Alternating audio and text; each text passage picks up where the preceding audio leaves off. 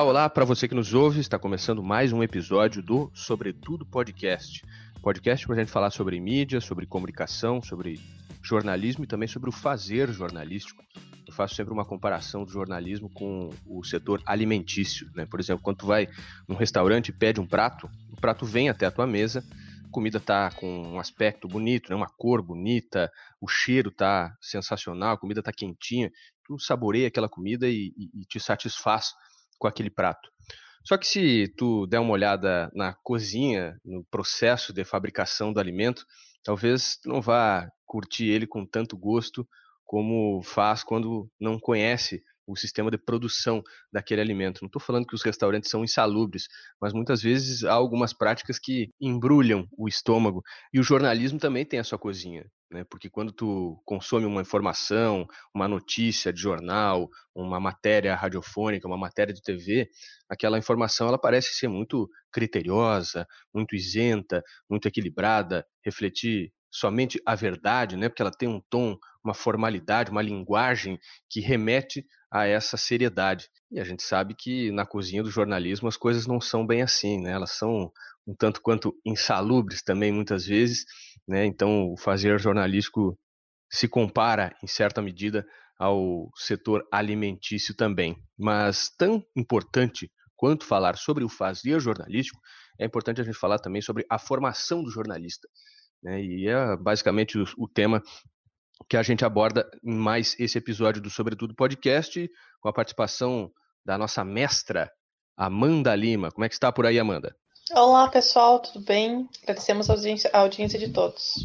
Diogo de Souza, diretamente de Florianópolis. Tudo bem, Diogo? Daí, turma, tudo bem? Só para alinhar com essa tua alusão, lembro de um antigo diretor de um grupo de comunicação que fazia essa comparação aí. É, amigos, lembrem-se, repórteres, lembrem-se, não saibam ou não queiram saber como são feitas salsichas, as leis e o jornalismo. Boa. Genial, genial, isso aí.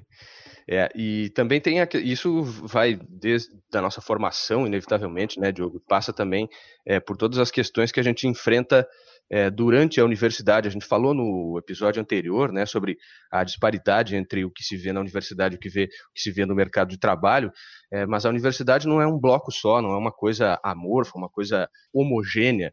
Né? Ela tem muitos meandros, muitas coisas que precisam ser desagregadas para a gente entender melhor o contexto das universidades. É, uma das coisas que nos, nos ligam, eu, Diogo e Amanda, é o fato de a gente ter estudado em universidade pública, né? a universidade pública no Brasil, ela nos últimos anos, inevitavelmente tem sido muito atacada. É, e isso depois da gente ter registrado aí dois ministros da educação pitorescos, para não dizer outra coisa. Né? Mas eu acho que o cara que mais marcou no meu ponto de vista, negativamente a sua passagem pelo MEC foi o Abraham Weintraub, né, que assumiu o cargo em 2019, dizendo que ia acalmar os ânimos e pacificar o MEC, mas é, com menos de um ano na frente da pasta, ele colecionou muitas polêmicas e eu até é, busquei aqui algumas é, retomar algumas das declarações polêmicas é, que ele deu, né? Uma entrevista exclusiva concedida para o jornal Estado de São Paulo em abril do ano passado, menos de um mês depois de assumir o Ministério da Educação, ele afirmou que ia cortar a verba das, das universidades públicas do Brasil por causa da balbúrdia nos campos. Diz, disse ele: a lição de casa precisa estar feita, publicação científica, avaliações em dia, estar bem no ranking. E mostrou que as instituições citadas eh, já tinham apresentado uma piora, inclusive, nos rankings eh, universitários. Ele citou diversas eh, universidades, como a Universidade Federal de, de Brasília, a UNB, que é muito conceituada em várias áreas, também a Universidade Federal Fluminense, no Rio de Janeiro, Universidade Federal da Bahia, dizendo que havia muita balbúrdia nessas universidades, e esse termo virou também um, uma, uma ironia muito grande. Né? Mas a que mais a que mais chamou atenção foi quando ele disse que havia plantações extensivas de maconha nas universidades brasileiras, a ponto de ter borrifador de agrotóxico nas plantações de maconha nas universidades brasileiras. Agora pergunto a vocês que estudaram em universidade pública, tinha, tinha plantação de maconha onde vocês estudaram também, pessoal? Infelizmente eu não vi lá na Unipampa, gente. Inclusive eu estava na Unipampa no passado, quando estava no segundo ano do mestrado, quando saiu essas essas opiniões ridículas do ex-ministro da Educação. Eu até falava pro pessoal, mas gente, onde tá plantação de maconha? Como é que vocês não me avisam onde é que tá? Lembrando que a Unipampa, para quem não sabe, fica ao lado da Polícia Federal, em São Borja, assim, ao lado, divisa de cerca, não é?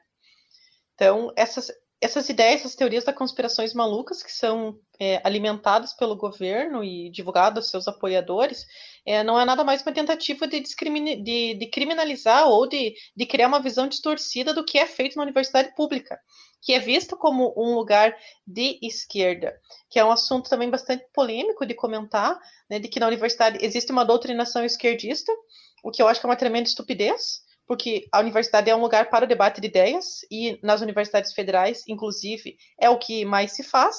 Agora, dizem que os professores, a maioria são de esquerda. Mas a questão é: os professores fazem um concurso. Se os que mais passam no concurso e que ocupam essas vagas são professores que têm uma visão política de esquerda, o que é que isso quer dizer? Acho curioso que, quando tu pergunta sobre a existência da plantação de maconha, tem uma particularidade em relação à nossa passagem pela Unipampa, que a Unipampa mal e mal tinha estrutura para nos receber, né? Imagina, muito menos maconha.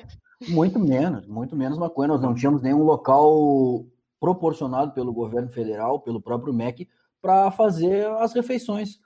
Por sinal, era tudo isso era custeado pelos nossos bolsos. Então, eu acho que é, é nem vale a pena entrar no mérito do absurdo do, desse elemento, esse ex-ministro aí. Eu queria compartilhar com você só, porque eu concordo que a passagem dele, acho que pelo, pelo Ministério aí, pelo Ministério da Educação, foi trágica, e há quem defenda, inclusive, que é talvez o pior ministro da Educação aí de, do Brasil, na história do Brasil, acho que é um feito e tanto, né? Ainda que tenha toda uma condição megalomaníaca nessa, nessa definição, mas eu acho curioso o legado que ele acabou deixando, de alguma forma, se é, se é possível definir assim. É, houve uma polêmica, inclusive, aqui em Santa Catarina. Nós tivemos uma polêmica envolvendo o reitor da Universidade Federal Fronteira Sul, o senhor Marcelo Reckenwald. Ele foi nomeado pelo então ministro da Educação em 2019, agosto de 2019, é, depois de um, uma escolha um tanto quanto polêmica. Eu até nem entro nesse, nesse meio porque eu não acompanhei a época.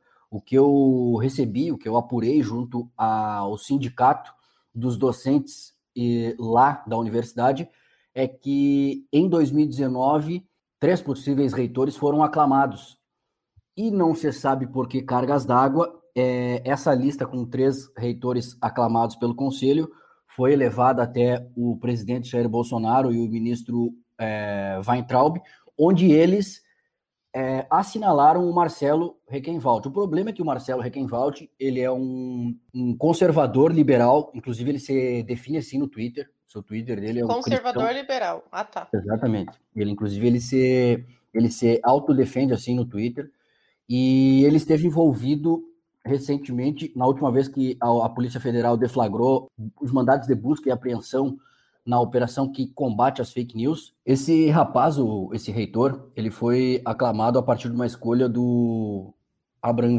Weintraub e do presidente Jair Bolsonaro. Foi pedido, dentro da Universidade Federal, uma investigação é, pela postura desse rapaz, desse, desse reitor, já que ele usou da sua conta no Twitter, em que ele, inclusive, se, se se intitula o reitor, ele passou a, a, atacar o STF e o ministro Alexandre de Moraes. Esse pedido foi feito e foi acatado pelo o presidente do STF, o Dias Toffoli, que acatou e remeteu ao Alexandre de Moraes para que esse Marcelo Rockenwald ele seja investigado junto ao inquérito das fake news.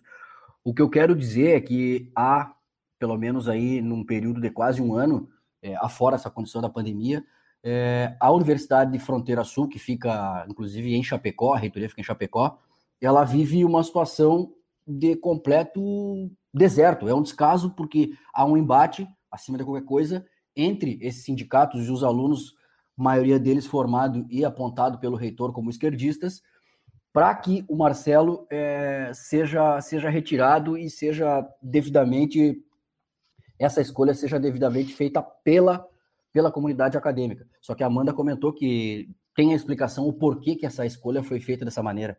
Na verdade, ah, os ataques às universidades públicas, eles ocorrem desde 2016, quando o Michel Temer substituiu a presidente Dilma, é, já foram publicadas várias portarias de forma de ataque à universidade pública, no sentido de sanções de medidas administrativas, mas também quando criou-se essa ideia de que a universidade pública gera um ambiente de balbúrdia, um ambiente de esquerda, que foi mais um fator da polarização. Bem, em relação às medidas que o que Bolsonaro fez em relação às universidades, uma delas foi a de não não de ele escolher entre os, entre os setores mais votados. Mantém-se as votações é, da comunidade acadêmica e entre os três mais votados, eleitos pela comunidade acadêmica, o presidente tem a condição de, de escolher quem vai ser o reitor. Isso ocorreu em várias universidades federais e é visto como um ataque é, à autonomia da universidade, porque isso tem sempre os candidatos é, a reitor que são mais alinhados ao governo, que tem uma postura mais conservadora e até mesmo uma postura, assim, pode-se dizer, de vigia daquilo que está sendo feito na universidade, como uma, como uma espécie de censura. E esse caso do, do reitor da UFFS, eu lembro que foi bem problemático nesse sentido, porque é, envolveu -se, ele se envolveu em polêmicas no Twitter, escreveu algumas coisas assim que não condizem com a postura de um professor, muito menos com a postura de um reitor de universidade pública, não é? Então, representa mais um ataque da universidade pública é, para a universidade pública do governo Bolsonaro. E, entre outras medidas que também foram no sentido financeiro, de cortes de verbas. A UFFS é uma das universidades mais prejudicadas desde lá de 2016. É, eles têm uma, um campus em Cerro Largo. Eu lembro que eu fiz entrevista com o diretor na época, foi em 2016 ou 2017, de que é, a situação era muito crítica. Assim como no Unipampa, a situação até hoje é muito crítica, pelo menos até antes da pandemia, agora não sei como é que está a situação, porque o ano letivo lá foi perdido, não vai mais ter aula, o ano letivo foi cancelado. Mas, desde que Michel Temer, bom, melhor, desde que acabou o governo Dilma, que os ataques a universidades públicas eles têm sido constantes e essa marginalização dos estudantes, como se estivéssemos lá só para fazer balbúrdia e não para produzir conhecimento que é o que as universidades fazem, em especial a Unipampa, que sempre se destaca em projetos inovadores é, em todas as áreas, principalmente na área da saúde. Existem várias pesquisas que são importantes, e outro aspecto que eu vejo como muito problemático desse ataque é que uma característica das universidades como a UFFS e como a Unipampa, elas são muito engajadas com a comunidade. Então, quando cortam-se verbas dessas universidades, significa cortar serviços que são oferecidos gratuitamente à população, onde os acadêmicos têm a chance de aprender, de exercitar seus conhecimentos teóricos e práticos, mas também de ajudar as comunidades. Então, esses ataques eles não são só a comunidade acadêmica, mas eles são como a comunidade num todo. Só para acrescentar aí que eu deixei pela metade, entre esse compilado que foi, foi levantado pelo, pela comunidade acadêmica, existem várias publicações aí, tem uma inclusive que ele faz uma relação do ministro Alexandre de Moraes, sugerindo que o ministro tem um vínculo com o PCC, que é o primeiro comando da, da capital, é talvez a principal organização criminosa da América Latina. E dentre outras, dentre outras publicações, eu tive a oportunidade de conversar com ele, e dentre as suas justificativas, uma delas ele questiona que ele, que eu me refiro, é o reitor, o reitor Marcelo, inclusive ele foi muito solícito ao ser, isso é importante que se diga, ao ser abordado ele foi muito solícito e fez questão de, de posicionar ao seu lado. Só que ele trouxe algumas justificativas que eu confesso que, enfim, Primeiro, ele questiona quem, afinal, não é contestado aí é, no Brasil a partir do momento em que emite uma, uma, uma, opinião, e ele cita ainda uma espécie de uma raiva, uma raiva que desse grupo acadêmico que supostamente derrotado no pleito de agosto teria ser voltado com ele e passado a atacar. E ele finaliza é, a, afirmando que vai buscar algumas medidas judiciais cabíveis e finaliza seu, seu, sua resposta é, alertando que o bem sempre vence. Esse é, um, é uma espécie de um. a filosofia do cidadão de bem, e é assim que ele se refere é, toda essa polêmica envolvendo essa nomeação. Profundo como uma poça d'água, né? Mas é, a, gente, a gente também precisa dizer aqui, enfim, destacar que o presidente Jair Bolsonaro, o grupo político que circunda o presidente, chegou ao poder no ano de 2019, mais efetivamente, mas ganhou a eleição em 2018, com um plano que fica cada vez mais claro, que é um plano de, eu não digo dominação, mas de crescimento de pessoas com pensamento ideológico de direita, tá? E não é à toa que os ministros da educação que a gente teve até agora, é, lembrando que começou o governo Jair Bolsonaro com o Vélez Rodrigues, Ricardo Vélez Rodrigues, né, que é um, um colombiano é, identificado com o Olavo de Carvalho, assim como seu sucessor, o Abraham Weintraub, mas todos eles têm em comum a ligação com o Olavo de Carvalho, que é um ideólogo, um, um cara que, é, enfim, tem as suas particularidades aí, todo mundo conhece, né, um nome que circulou bastante desde 2018 aí no Brasil, e há um, um plano de, de alguma forma, tentar formar jovens com pensamento de direita, com um pensamento alinhado a esse neoconservadorismo, né? E me chamou muita atenção uhum. a definição desse cidadão aí que o Diogo trouxe, né? Um, um liberal conservador. É a mesma coisa que o cara dizer que é um, um gremista colorado, sei lá, um petista bolsonarista, alguma coisa assim. São duas coisas completamente distintas e, e que enfim, precisam ser é, colocadas na mesa para a gente ver com quem que a gente está lidando, né? Então, acho que essa é uma questão muito significativa. E só que a Amanda falava também sobre a questão da doutrinação da esquerda nas universidades, né? Que foi um dos ataques, um dos pontos de ataque dessas, desse neoconservadorismo aí que chegou ao poder em 2018 aqui no Brasil, e me chama atenção esse debate porque ele tem um fundo de verdade. Vocês vão de convir comigo que é, na universidade, principalmente nas ciências sociais, nas ciências aquelas que trabalham com o pensamento, que é o caso do jornalismo, da comunicação como um todo, a incidência de pessoas com, de pessoas e de professores com pensamentos mais voltados à esquerda é muito grande, né? É, é muito sobressalente. A gente fica, é, isso é uma coisa que salta aos olhos. Isso é uma coisa, isso significa que existe doutrinação esquerdista na universidade? Acho que não. Acho que o professor, às vezes, ele está muito mais preocupado que o cara simplesmente não incomode, não atrapalhe a aula, do que efetivamente doutrinar um aluno para, é, enfim, é, defender comunismo, defender o Che Guevara, todos esses clichês que são é, criados para criar também um fantasma, né, de que a universidade pública é uma coisa assim que é, tu vai é, é uma, uma, uma, lavagem cerebral, uma fábrica de mentes. Tu vai entrar lá e vai virar um esquerdista, enfim, vai fazer guerrilha e tudo mais. E a gente sabe que obviamente não é assim. Mas a gente sabe por outro lado também que existe essa é, esse viés mais esquerdista dentro das universidades públicas. Mas eu acho que não é uma coisa preponderante. Esse foi tornado é, de alguma forma um debate relevante que eu acho que ele não é né? O que me chama atenção também é que parece que depois que a gente sai da universidade, a gente começa a consumir é, diferentes linhas de pensamento e começa a ver que, de fato, às vezes os autores que são citados ou os temas que são abordados na sala de aula são tanto quanto monocromáticos é, do ponto de vista ideológico, do ponto de vista prático. Né? E, e, isso é uma coisa que me, me saltou aos olhos a partir do momento em que comecei a ler alguns autores que não estavam entre eh, no rol daqueles que eram ofertados, digamos assim, é, nas universidades. Isso acaba expandindo horizontes. Né? Então, é, eu acho que essa questão da, da, da, doutrinação de esquerda nas universidades é uma coisa, um fantasma muito mais criado para criar medo e também para criar mais dominação. Bom, lembramos aqui do projeto famigerado projeto Escola Sem Partido, né, que foi uma bizarrice do caramba, assim, uma, um cerceamento da liberdade do professor, que é uma coisa absurda. E eu acho que tem muito a ver com as pessoas que comandam o país hoje em dia, né, onde o controle é muito mais importante do que o ensino, efetivamente. E isso é preocupante. Não tão preocupante porque a gente conseguiu, a gente, eu digo, as pessoas que tem um mínimo de bom senso sobre o que deve ser a educação, sobre o que deve ser a escola, as universidades, conseguiram engavetar esse projeto porque ele é, seria muito prejudicial para o ensino no Brasil. Né? Então, se de alguma forma a gente está indo, indo, indo é, para um caminho um tanto quanto obscuro, por outro lado, alguns absurdos a gente conseguiu barrar. E eu acho que isso é importante também nesse, nesse cenário.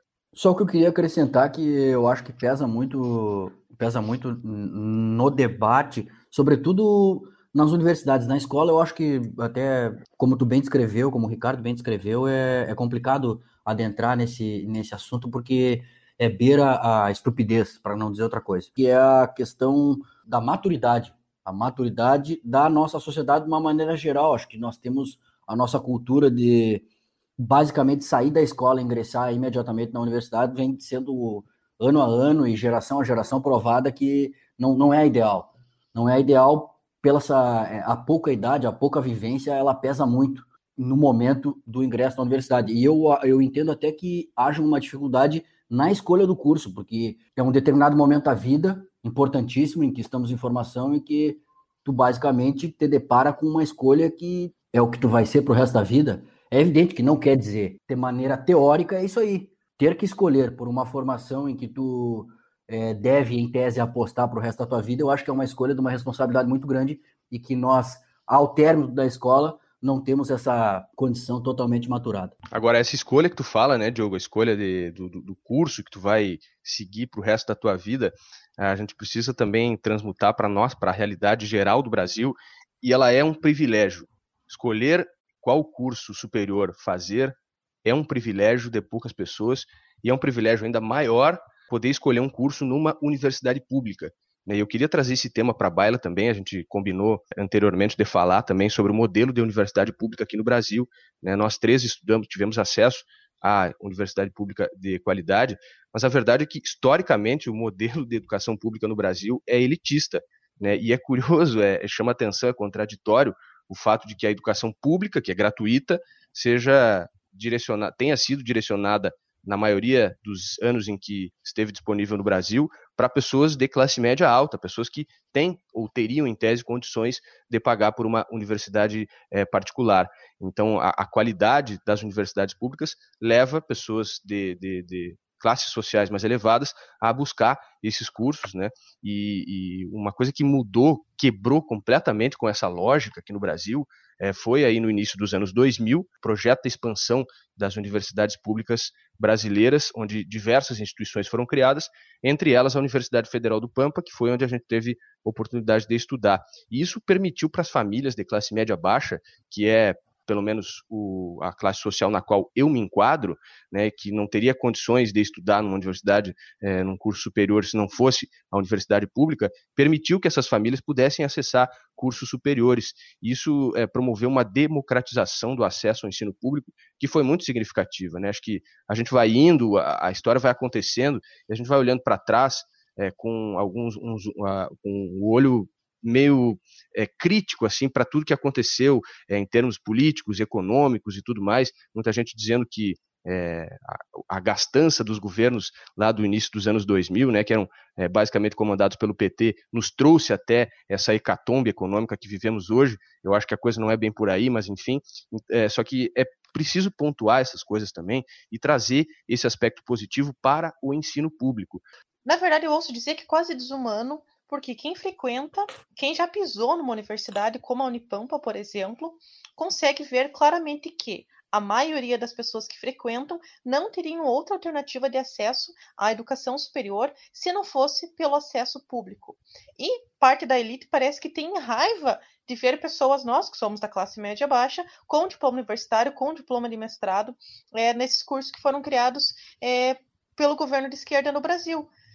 Porque, de fato, antes somente quem tinha dinheiro é que poderia ter acesso à universidade. Que também era muito centralizada, somente nas capitais, em uma e outra cidade, também perto de capitais. Então, a Unipampa, para mim, é, eu vejo como um projeto fantástico, porque eu conheço pessoas que não teriam condição, inclusive eu, nenhuma, de seguir nos estudos se não fosse por esse investimento que o governo fez.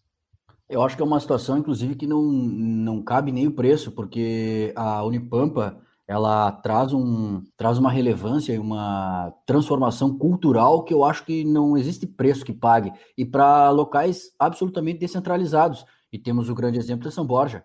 São Borja e a própria proposta da Unipampa, Universidade Federal do Pampa, de descentralizar e fazer todo o contorno da metade é, oeste, sudoeste, nesse caso, né, do Rio Grande do Sul, eu acho que ela trouxe e vem trazendo um reflexo que não existe, não existe dinheiro no mundo que pague.